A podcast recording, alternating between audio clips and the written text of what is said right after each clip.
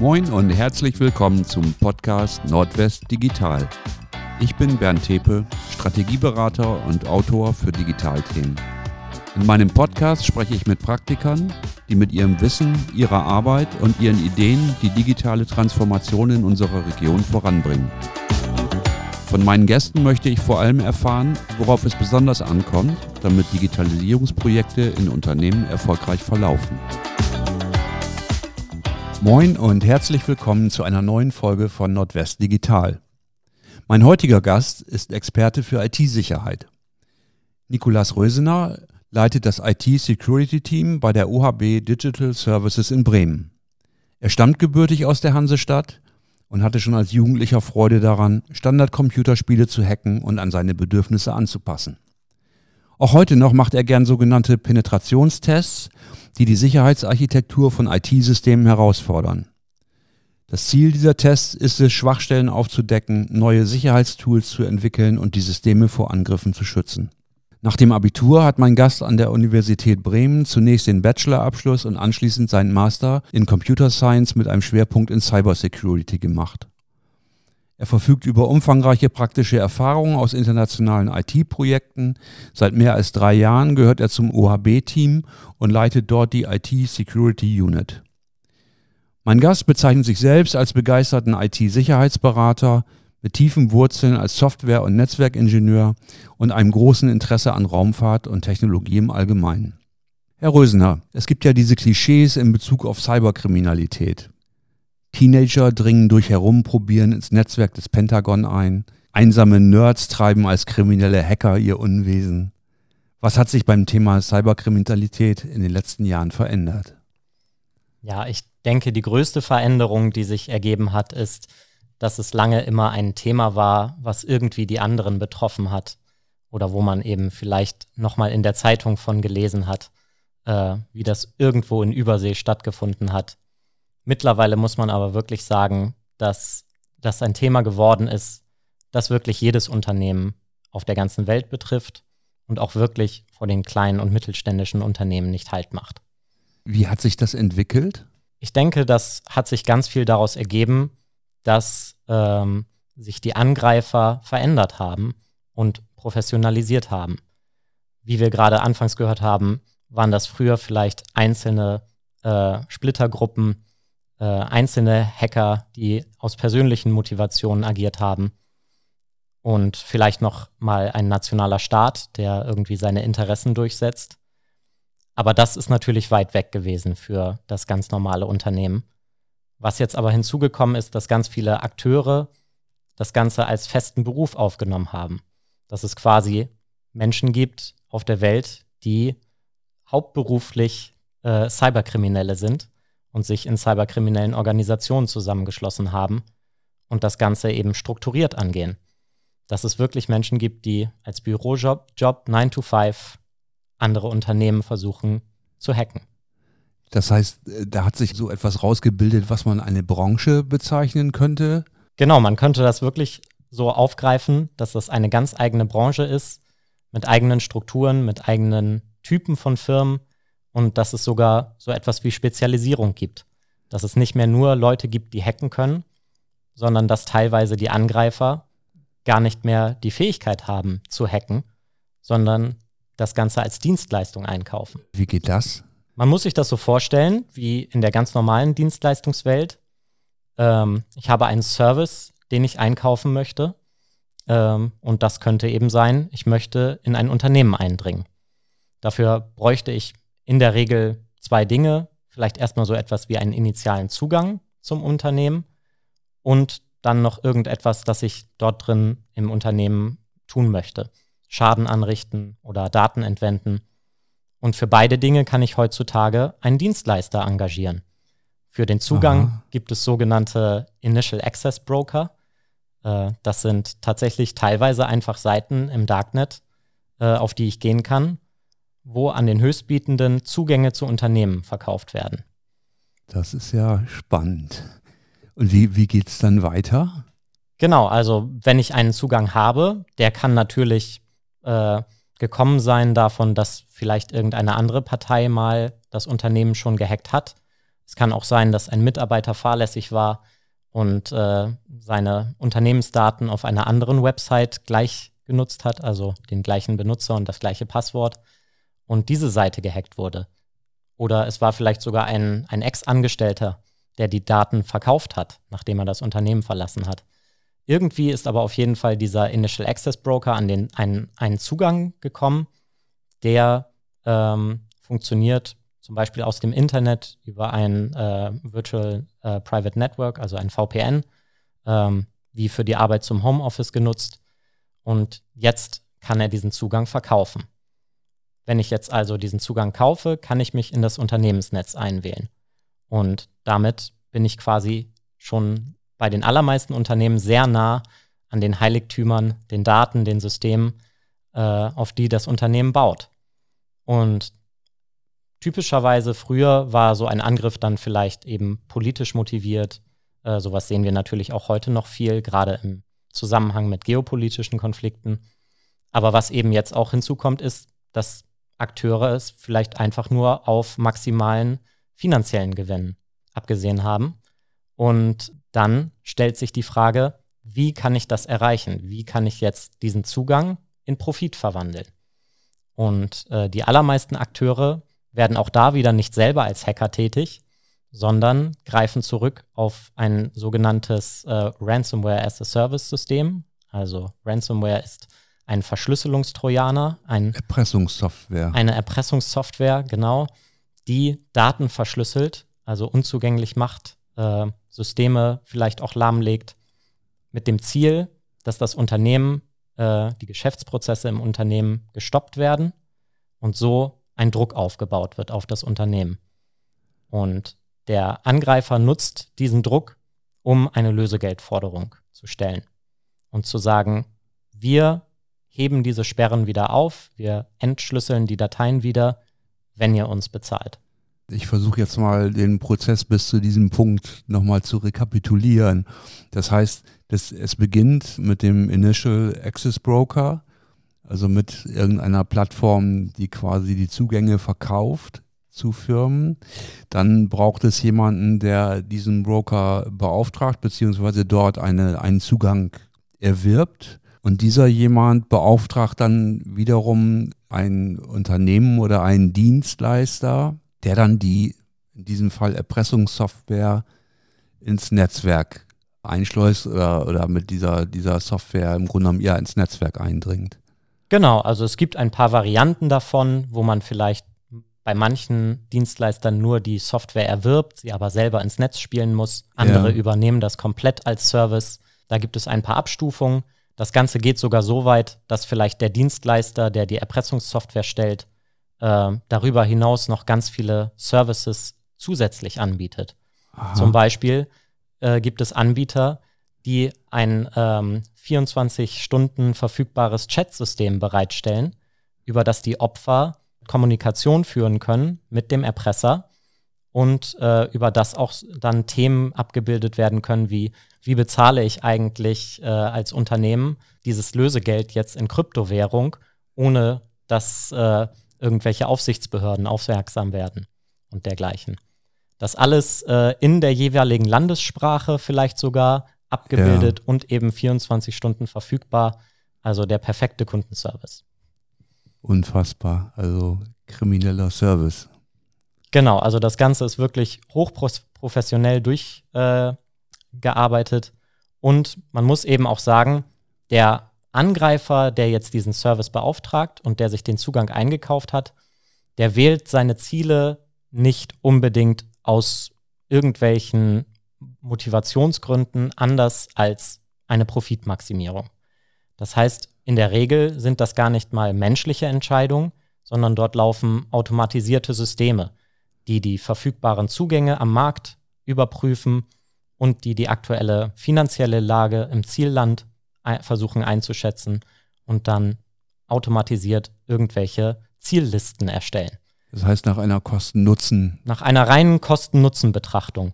Und das heißt, ob es jetzt dann eben ein äh, Unternehmen in Deutschland trifft oder ein Unternehmen in Brasilien oder in Amerika, das ist am Ende wahrscheinlich sogar die Entscheidung eines automatisierten Programmes.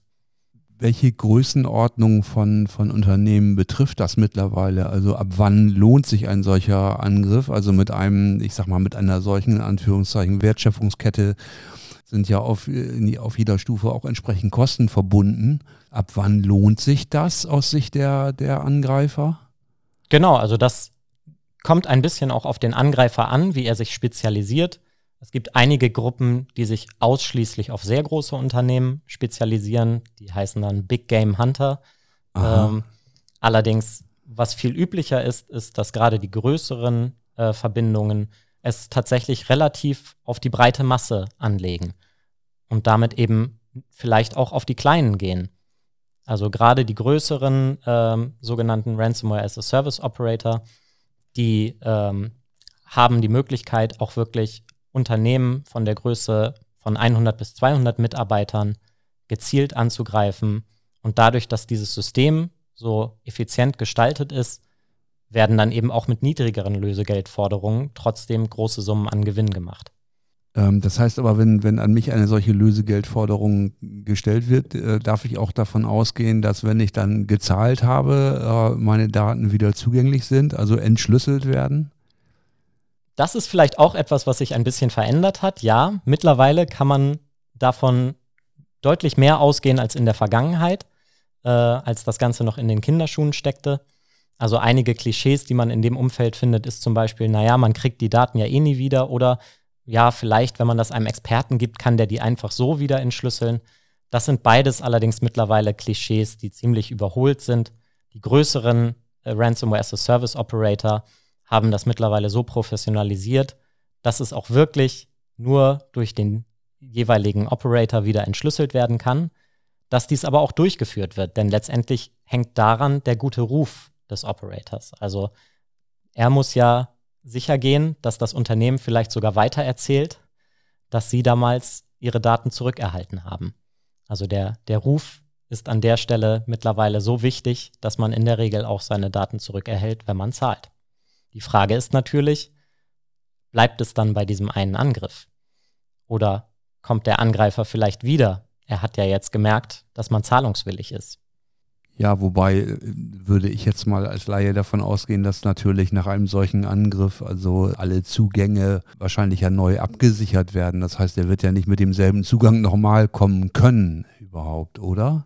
Tja, in der Praxis äh, sehen wir tatsächlich auch äh, leider häufig solche Fälle, dass äh, Unternehmen, die ja auch gerade dann eine große Summe gezahlt haben, äh, vielleicht gar nicht mehr so investitionsbereit sind, äh, gerade im Bereich Cybersecurity.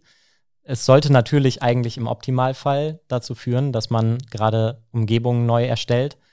Aber dadurch, dass man vielleicht dann auch keine Experten äh, direkt im Vorfall eingebunden hat, weiß man vielleicht auch gar nicht, wie der Angriff zustande gekommen ist und wen man eigentlich aussperren muss. Das heißt, der Zugang, der ja vielleicht wie ein valider Mitarbeiter aussah, bleibt erhalten, dieser Initialzugang. Und über den erneut nach einem Jahr eine neue Ransomware-Familie einzuspielen, ist für den Angreifer vielleicht ganz einfach. Ja, ich sag mal, wenn wir mal davon ausgehen, dass Lösegeld bezahlt wurde, Daten sind wieder entschlüsselt, äh, frei zugänglich, war es das dann fürs Erste oder äh, gibt es noch weitere Schäden oder Probleme, die dann folgen können in einem, sage ich mal, Standardprozess? Also sowohl in dem Fall, dass man bezahlt, als auch im Fall, dass man nicht bezahlt, kommt es heutzutage häufig dazu, dass eine zweite Erpressungsversuch durchgeführt wird. Das Ganze nennt sich dann Double Extortion. Der Angreifer macht es nämlich so, dass er nicht sofort alle Daten verschlüsselt, sondern er zieht sich Daten ab. Teilweise wird das auch wieder erneut durch einen zusätzlichen Dienstleister durchgeführt, ah, einen ja. sogenannten Data Broker. Mhm. Dieser zieht die Daten ab aus dem Unternehmen und wird dann damit beauftragt, äh, eine zweite Lösegeldforderung zu stellen. Dieses Mal geht es darum, wir veröffentlichen die abgegriffenen Daten frei zugänglich im Dark Web auf sogenannten Leak-Sites wenn nicht noch mehr Lösegeld gezahlt wird oder wenn nicht das initiale Lösegeld äh, gezahlt wird.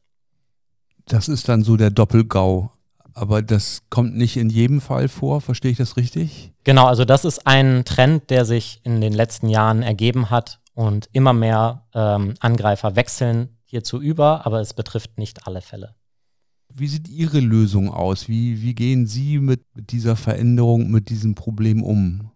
Ja, dadurch, dass sich die Angreifer immer weiter professionalisieren, müssen sich natürlich auch die Verteidiger immer weiter professionalisieren. Und da ist es erstmal ganz wichtig, dass man feststellen muss, dass in den meisten Unternehmen das Thema bisher stiefmütterlich behandelt wurde. Man will sich auch einfach nicht gerne mit so etwas beschäftigen. Man beschäftigt sich nicht gerne mit solchen Themen, gerade da sie nicht direkt umsatzrelevant sind, Jahr genau. für Jahr, bis es zum Angriff kommt. Das heißt, man setzt das Thema irgendwo als zweiten Hut irgendwo jemandem auf und hat sich damit erstmal drum gekümmert. Äh, Im besten Fall führt man vielleicht mal irgendwo eine Analyse durch, aber lässt diese dann auch wieder Jahre ins Land gehen, bis man weitere Schritte tätigt. Ja. Und man muss einfach sehen, dass das Geschäft so schnelllebig ist, dass in der Zwischenzeit sich so viele Veränderungen ergeben, neue Sicherheitslücken, neue Angriffsmuster, dass es häufig, wenn es dann zum Angriff kommt, man feststellen muss, die Maßnahmen und die Vorgänge, die eben vorhanden waren, waren nicht mehr ausreichend. Hm, für welche, für welche Branchen sind Sie tätig? Für welche Branchengrößenordnungen von Unternehmen? Genau, wir bei der OHBDS beraten alle Branchen, denn das Thema ist letztendlich nicht branchenspezifisch, sondern betrifft alle Typen von Unternehmen. Es gibt keine Branche, die von Cyberangriffen unversehrt bleibt. Und äh, letztendlich ist unsere Ambition auch, alle Größen von Unternehmen abzubilden. Das lässt sich natürlich vielleicht beim Bäcker mit nur drei Mitarbeitern schwer abbilden. Aber ich sag mal, alles von zehn Mitarbeitern aufwärts hat bereits komplexe Strukturen, die es nötig machen, dort strukturiert über Cybersecurity nachzudenken. Und das Ganze skaliert aber natürlich in, äh, mit, in Unternehmen mit mehreren hundert Mitarbeitern, wo wir auch so unser Kerngeschäft sehen.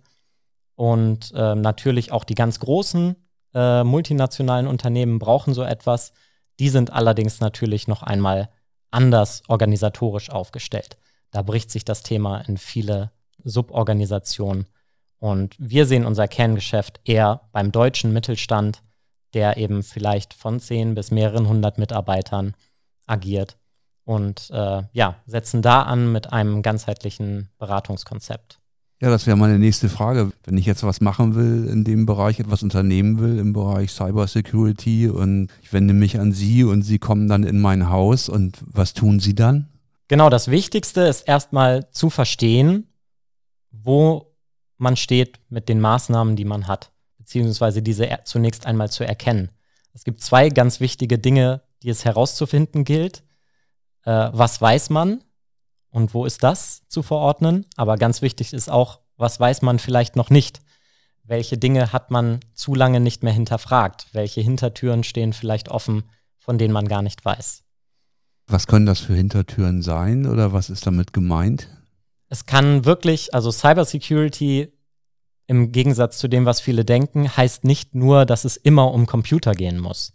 Es können Aha. auch Prozesse im Unternehmen betroffen sein, wie zum Beispiel Überweisungsprozesse, bei denen eine E-Mail reinkommt, wo drin steht, äh, die Kontoverbindung äh, des äh, Partners hier hat sich geändert und es dann kein Vier-Augen-Prinzip gibt, dann ist das schon eine Schwachstelle. Dann können hier drüber Angreifer ansetzen, eine gefälschte E-Mail einbringen und vielleicht so dazu äh, beitragen, dass Geld auf ein falsches Konto überwiesen wird. Auch das ist Cybersecurity. Der Prozess ist eigentlich nicht unbedingt digital, aber auch da ja. ist das Unternehmen angreifbar. Und das bildet sich auf ganz viele andere Bereiche ab.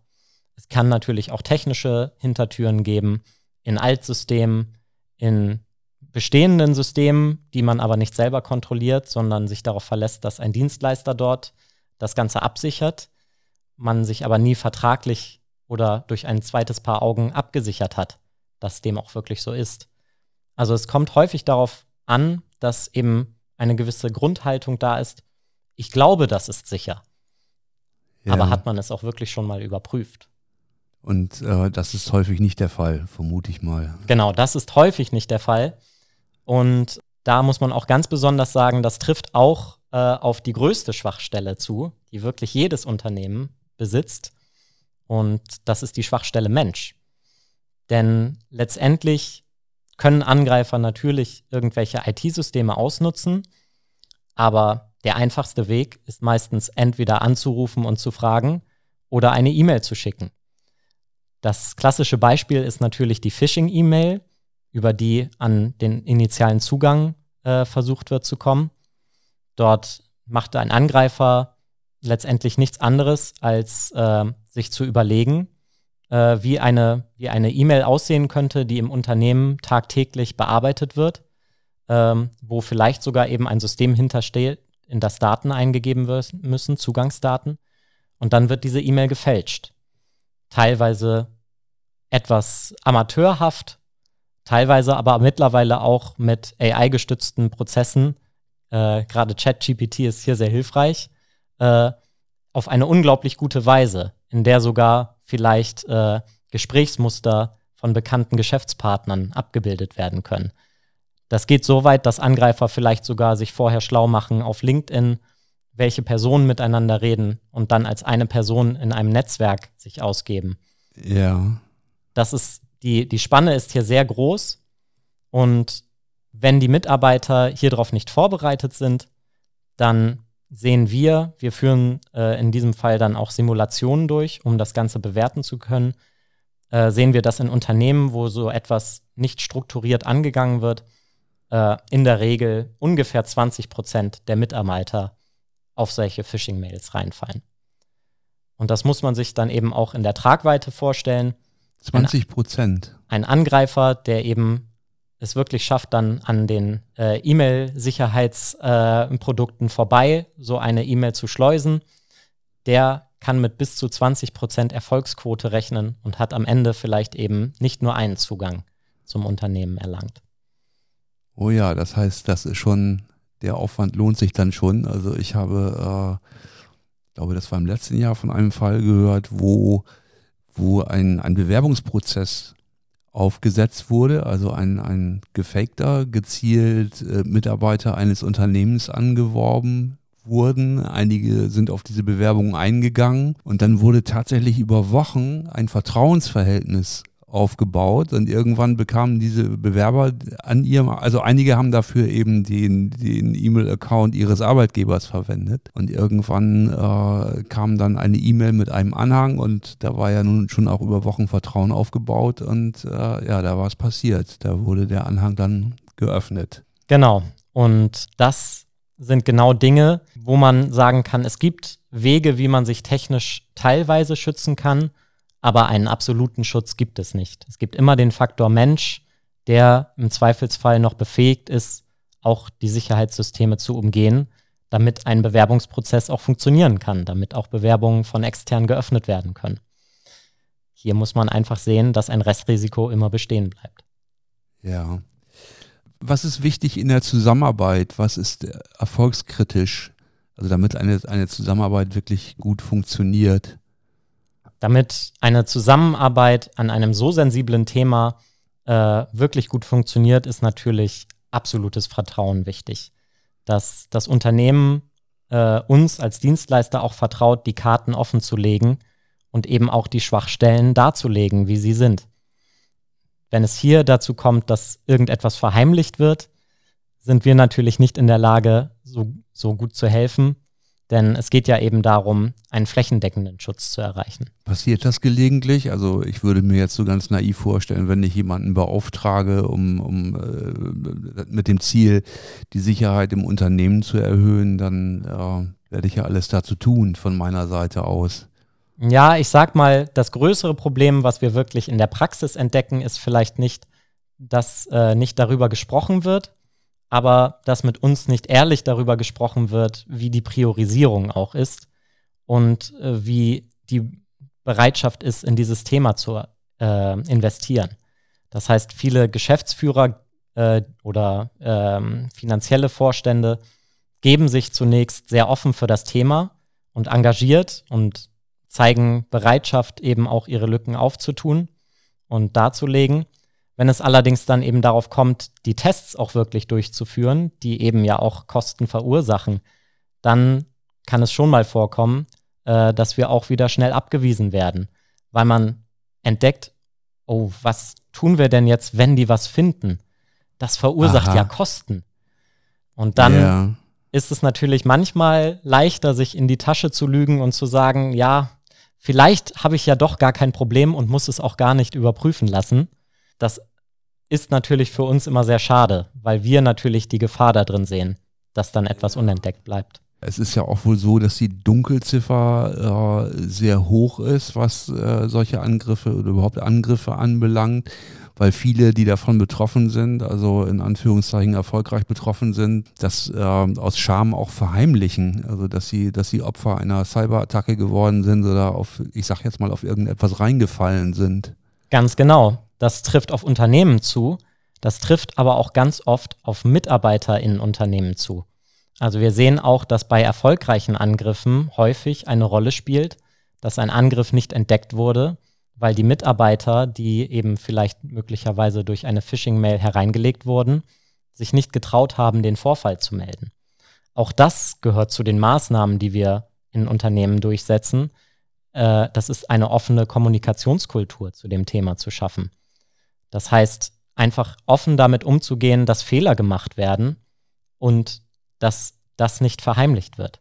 Dass es im Zweifelsfall besser auffällt, als unentdeckt zu bleiben. Also wenn ich das bis jetzt alles so richtig verstanden habe, ist dieses Thema Mensch im Grunde ein sehr, sehr großes in dem Zusammenhang. Also als Laie denkt man sich oft eher, dass es ein sehr, sehr technisches Thema ist, wo im Grunde genommen an, an, an beiden Enden, ich sag jetzt mal nicht despektierlich gemeint, Nerds sitzen, also hochspezialisierte Menschen, die gegenseitig versuchen, sich äh, zu überlisten, also digital zu überlisten quasi. Also so stellt man sich das ja so vor. Aber wenn ich Ihnen, Ihnen jetzt so zuhöre, dann verschiebt sich das Gewicht doch in eine etwas andere Richtung. Habe ich das richtig wiedergegeben so? Ja, also man muss schon sagen, dass die Mehrheit der Angriffe immer auch einen menschlichen Faktor mit hat. Es gibt natürlich auch Angriffe, die sehr technisch sind, wo eine Schwachstelle, vielleicht sogar eine sogenannte Zero-Day-Schwachstelle. Was ist das? Eine Zero-Day-Schwachstelle? Genau, das ist eine Schwachstelle, die selbst dem Hersteller erst seit null Tagen bekannt ist. Ah ja, okay. Also wo der Hersteller noch nicht die Zeit hatte, irgendwie eine Gegenmaßnahme einzuleiten. Und das heißt, wenn es solche Schwachstellen gibt in Geräten, die vielleicht auch über das Internet erreichbar sind, dann hat natürlich ein Angreifer leichteres Spiel, wenn er sehr technisch ist. Dann kann er den menschlichen Faktor umgehen und direkt ja. in das Unternehmen eindringen. So etwas haben wir gerade in diesem Jahr wieder viel gesehen, aber letztendlich bleibt immer, dass menschliche Angriffe über Phishing, über Anrufe und andere Kanäle einfach auch immer noch sehr häufig vorkommen. Ich sag mal, das ist also von der Gewichtung her gleich zu werten. Man muss sich zweifelsohne gegen beides sehr aktiv schützen. Ja. Und äh, auch in den technischen Aspekten ist es nicht nur ein rein technisches Problem, bei dem man Geld an die Wand werfen kann und das Problem irgendwann los ist, Aha. sondern auch da hat man menschliche Faktoren, äh, zum Beispiel in dem Bereich äh, der Überwachung.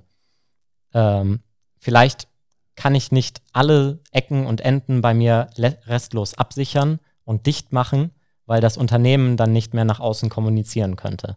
Ich muss ja immer auch Kanäle haben, über die freier Austausch stattfinden ja. kann.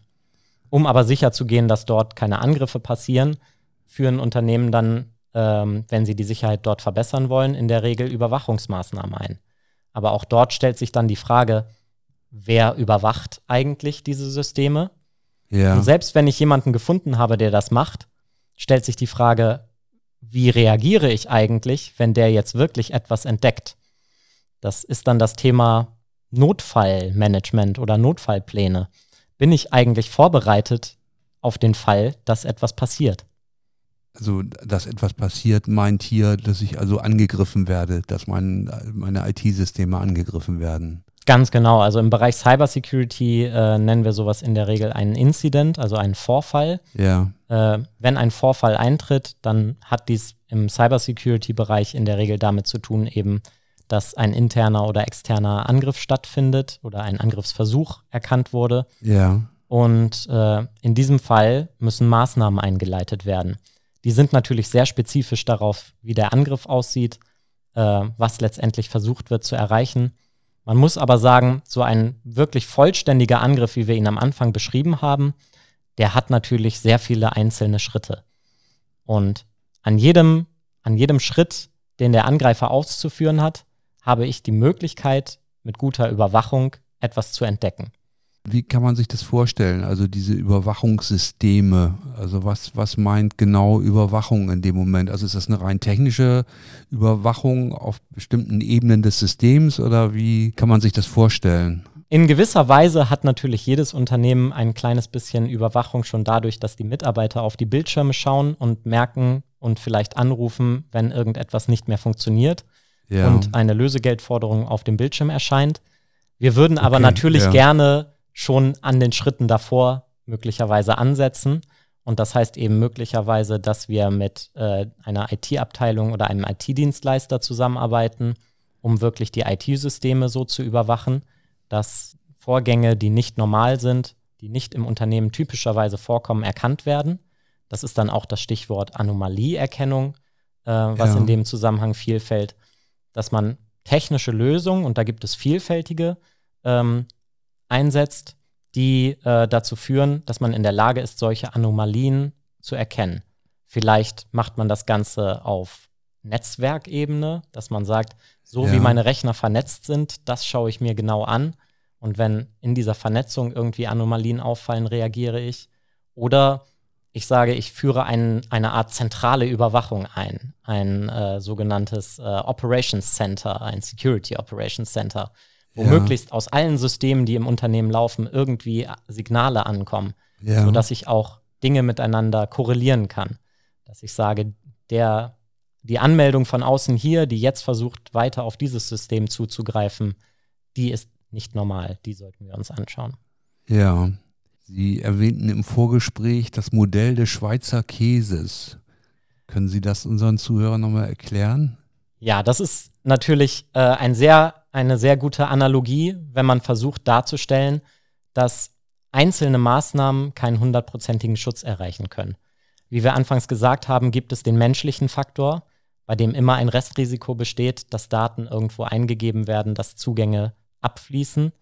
Wir haben von den technischen Systemen gesprochen, die Schwachstellen haben können, vielleicht auch ja. eben sogenannte Zero-Day-Schwachstellen, die noch gar nicht bekannt sind. Und wir haben jetzt davon gesprochen, dass es Überwachung gibt aber auch in der Überwachung können Lücken sein. Und das heißt, man kann sich diese ganzen Schritte und Maßnahmen so vorstellen wie ein Stück Käse, das mehrere Löcher hat. Ja. Und wenn ich mich jetzt als Unternehmen wirklich vor komplexen Angriffen schützen möchte, dann muss ich mehrere Käsescheiben übereinander stapeln, sodass am Ende keine Löcher mehr komplett überlappen und eben ein Angriff nicht mehr durchstoßen kann durch meine mehrere ah, ja. übereinanderliegenden Scheiben Käse. Die Hoffnung ist natürlich daran, dass die Löcher an unterschiedlichen Stellen sind und es so eben dazu kommt, dass am Ende der Eindruck eines soliden Blocks entsteht. Ja, das hängt dann wahrscheinlich von der Anzahl der Scheiben ab. Ganz genau, das hängt von der Anzahl der Scheiben ab. Das hängt davon ab, wie löchrig die Scheiben sind, die ich einsetze. Das ist ja. eben auch etwas, das auch gerade technische Systeme natürlich möglichst aktuell sein sollten, die eingesetzt werden, auch gerade die in der Abwehr eingesetzt werden. Und äh, am Ende muss man auch sagen, das ist dann immer wieder auch das Thema, wie komplex ist der Angriff. Ähm, vielleicht schafft es ein Angreifer eben auch, sich ein bisschen von einem Loch zum nächsten zu winden. Und gerade dann ist dieses Thema der Überwachung ganz wichtig, dass man feststellen kann, äh, wenn eben auch über längere Zeit äh, an verschiedenen Löchern irgendwelche ja. Durchstoßversuche stattfinden. Gesetzt den Fall, das ist so, was kann man dann tun, wenn man so etwas feststellt? Genau, in dem Fall, wo man so etwas feststellt, äh, sollte man natürlich äh, einen Experten rufen, der sich dem Thema annimmt. Und das ist dann in der Regel ein IT-Forensiker. Das heißt, wie bei der Polizei, wenn es einen Tatort gibt und äh, eine DNA-Probe genommen werden soll und Spuren analysiert werden sollen, gibt es das Gleiche im Bereich IT und Cybersecurity. Ja. Und dann kommt der Forensiker. Dann kommt der Forensiker. Und äh, ja, auch, auch das äh, haben wir hier schon äh, mehrfach durchgeführt mit Kunden zusammen. Und äh, auch dort ergibt sich ein unglaublicher Erfahrungsschatz, denn man blickt natürlich, wenn man so einen Angriff dann wirklich mal in seine Kleinteile zerlegt, auf die Taktik, auf die Muster, die sich daraus ergeben, auf, äh, ja, teilweise sogar Rückschlüsse auf den Angreifer und seinen Ort und vielleicht auch seine Herkunft. Das ist wirklich interessant. Wie kann man sich das vorstellen? Also solche Rückschlüsse, wo, woraus kann man die ziehen? Genau, also ein, ein ganz interessanter Fall, ähm, der mir auch von einem Kollegen so geschildert wurde, war, dass man sich angeguckt hat, wie der Angreifer äh, die Phishing-Mails versucht hat anzupassen und zu versenden und gerade darauf zu blicken, äh, zu welchen Zeitpunkten diese äh, Mails immer versendet wurden. Also man kann sich das so vorstellen, dass sowas teilweise eben wirklich auch eine Kampagne sein kann, die über Wochen oder Monate läuft. Und äh, ohne Überwachung kriegt man davon nichts mit, dass täglich tausende gefälschte Mails abprallen. Man kriegt ja. es erst mit, wenn die erste durchkommt. Analysiert der Forensiker allerdings dann diese tausend fehlgeschlagenen Versuche, kann er vielleicht feststellen, dass die genau zu einer Zeit äh, wie bei uns, äh, übliche Bürozeit, vielleicht mit plus eine Stunde Zeitverschiebung kam und dass zu gewissen äh, Feiertagszeiten, ja. ich sage mal vielleicht zum Beispiel ein russisch-orthodoxes äh, Feierta Feiertagsbereich, ja. keine E-Mails verschickt wurden. Wodurch man in Kombination relativ gut eingrenzen kann, woher vielleicht äh, der Angreifer agiert. Ja. Mögen Sie noch mal was dazu erzählen, wie Sie überhaupt auf dieses Thema gekommen sind? Also wie wird man IT-Security-Experte? Ja, also wie eingangs beschrieben, habe ich mich immer schon für sehr technische Dinge interessiert. Ich war also immer schon daran interessiert, interessiert Systeme, Spiele, Programme, die ich kennengelernt habe, zu verstehen und vielleicht auch Grenzen auszutesten, mal äh, einen Test durchzuführen, ob das, was sich der Entwickler gedacht hat, auch wirklich so funktioniert. Ja. Aus, dem, aus dem Blickwinkel bin ich dann eben in die Cybersecurity-Schiene gekommen und habe ähm, an sogenannten äh, Capture the Flag Events und an, an Hacking-Contests mit äh, teilgenommen, um eben so ein bisschen diese Welt des, des Hackens kennenzulernen. Ja. Und äh, das sind auch wirklich äh, Fähigkeiten, die ich heutzutage in meinem Beruf im Bereich dieses Penetration Testings täglich einsetze, wo wir als Firma letztendlich mit Freibrief äh, andere Unternehmen hacken, wirklich auch mit genau den Methoden, wie sie ein Angreifer heutzutage einsetzen würde. Ja. Sozusagen als Generalprobe des Schweizer Käsemodells. Also finden wir doch noch einen Ort, wo die Löcher so überlappen, dass man durchstoßen kann. Das ist letztendlich die Frage, die sich bei so einem Penetration-Test uns stellt. Und die Fähigkeiten sind die gleichen wie damals äh, in den, in den Hacking-Challenges. Ähm, und das Ganze ist einfach, ja, eine unglaubliche ähm, energiegeladene äh, Sache. Also man fühlt sich teilweise dann wirklich äh, wie die Leute in den Filmen, auch wenn es wahrscheinlich nicht so unglaublich aussieht, aber yeah. Äh, wie von Hollywood dargestellt. Aber genau, das Adrenalin-Level ist das gleiche. Ich würde sagen, das hat was von Jagd ja auch. Genau, das hat was von, von Jagd, von äh, ähm, eben auch einem gewissen Pioniergeist, weil man hofft, dass man der Erste ist, der diese Schwachstelle ausnutzt und der Angreifer nicht schon vorher da war. Ähm, das yeah. ist also wirklich etwas, was unglaublich äh, ja, bereichert. Und gleichzeitig wusste ich dann aber auch, als ich diese Seite kennengelernt habe, ähm, dass die Gegenseite genauso interessant ist für mich. Dass es also super interessant ist, äh, die Lupe in die Hand zu nehmen und einen Angriff, der passiert ist, anzugucken und nachzuverfolgen und Rückschlüsse zu ziehen und Hypothesen aufzustellen. Ja. Also sozusagen die Kehrmedaille, die andere Sichtweise einzunehmen und wirklich auch aus der, Sei äh, aus der Sicht der Verteidiger einen Angriff rückwirkend aufzuarbeiten, was dann eben diese forensische Perspektive darstellt. Ja. Ähm, dort fühlt man sich teilweise wie äh, Sherlock Holmes oder dergleichen und äh, kann wirklich auch Nächte vor dem Rechner verbringen, noch die letzte Spur zu finden, die dann eindeutig auf den initialen Einfallsvektor hindeutet oder dergleichen. Ja, wie alt waren Sie, als Sie damit begonnen haben? Ja, also ich glaube, äh, mein, mein erstes Computerspiel äh, habe ich wahrscheinlich schon mit zwölf Jahren versucht, äh, wie man das damals gemacht hat, mit irgendeinem Cheat-Programm und äh, äh, Adressbereichen irgendwo sich unendlich Leben zu verschaffen. Ja. Ähm, und ähm, ja, das erste Mal mit der Forensik bin ich letztendlich dann hier äh, im, im Unternehmenskontext zusammengekommen. Und ja, fand das dann aber auch eben direkt so spannend, dass ich mich da auch Hals über Kopf rein vertieft habe. Ja. Man muss auch sagen, dass beide Seiten voneinander profitieren, dass es unglaublich bereichernd ist, als Angreifer zu wissen, wie ein Verteidiger denkt und was er entdecken kann.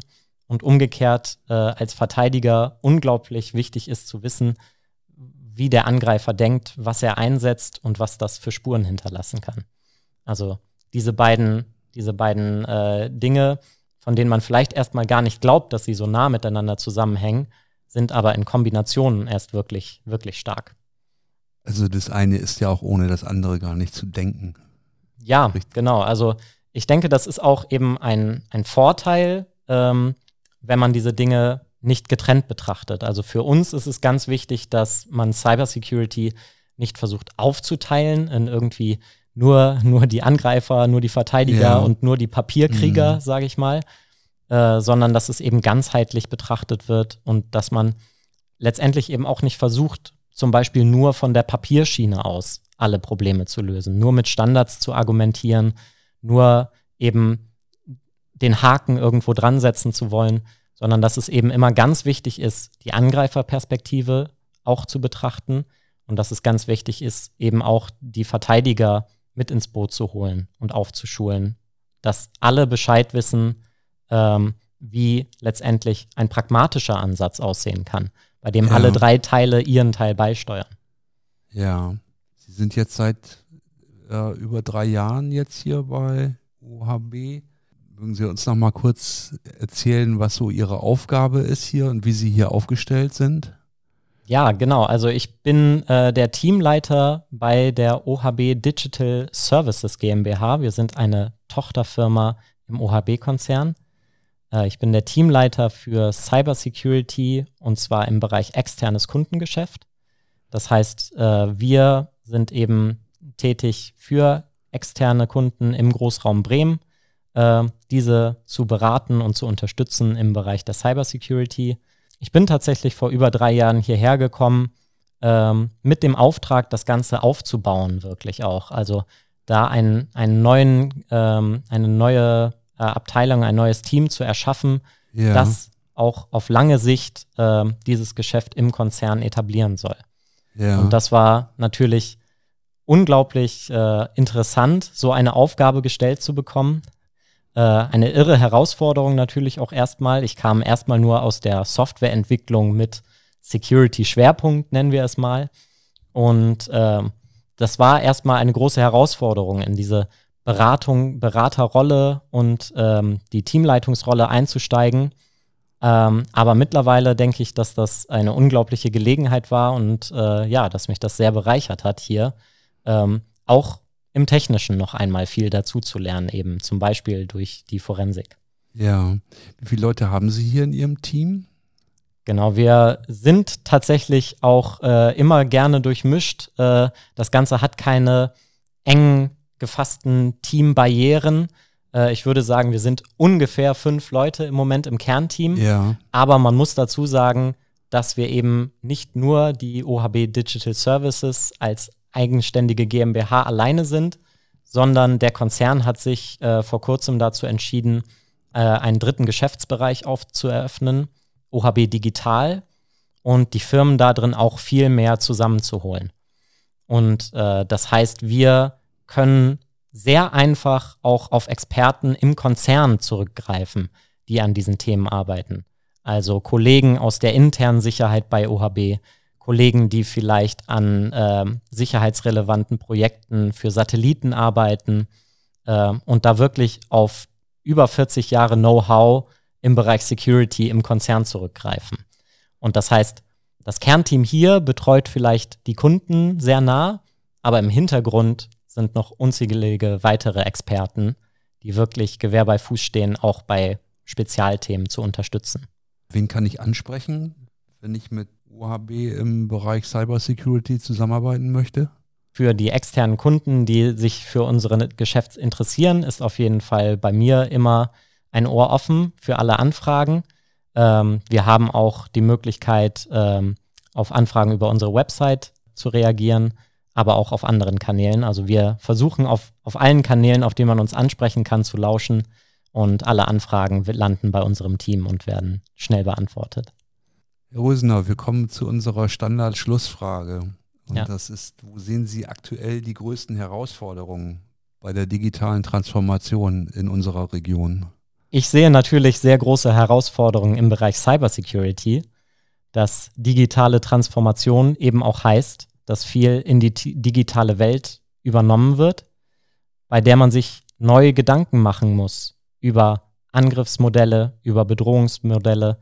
Ich sag mal, der Klassiker, um ein Beispiel zu nennen, ist, dass ich die perfekten Notfallpläne mir aufgeschrieben habe und ganz genau weiß, was ich bei einem Cybersecurity-Vorfall machen soll. Aber ich habe das Ganze leider digitalisiert und der Rechner, auf dem es ist, ist gerade verschlüsselt worden. Das heißt, äh, bei aller digitalen Transformation muss natürlich auch bedacht werden, was im Angriffsfall passiert und vielleicht eben doch nochmal ein ausgedruckter Notfallplan existieren. Das nennt sich dann, glaube ich, Pragmatismus, oder? Ganz genau, dafür stehen wir eben auch. Herr Rösner, vielen Dank für diese spannenden Einblicke und äh, ja, wir wünschen Ihnen ganz viel Erfolg für Ihre Arbeit. Dankeschön. Vielen Dank. Haben Sie Tipps für spannende Themen und interessante Gesprächspartner? Dann nehmen Sie gerne Kontakt auf. Sie erreichen Nordwest Digital auf LinkedIn und über die Website berntepe.de. Wenn Ihnen Nordwest Digital gefällt, freuen wir uns über Likes und Follower auf Ihrer Podcast-Plattform und auf LinkedIn. Tschüss und bis bald, sagen Bernd Tepe und das Team von Nordwest Digital.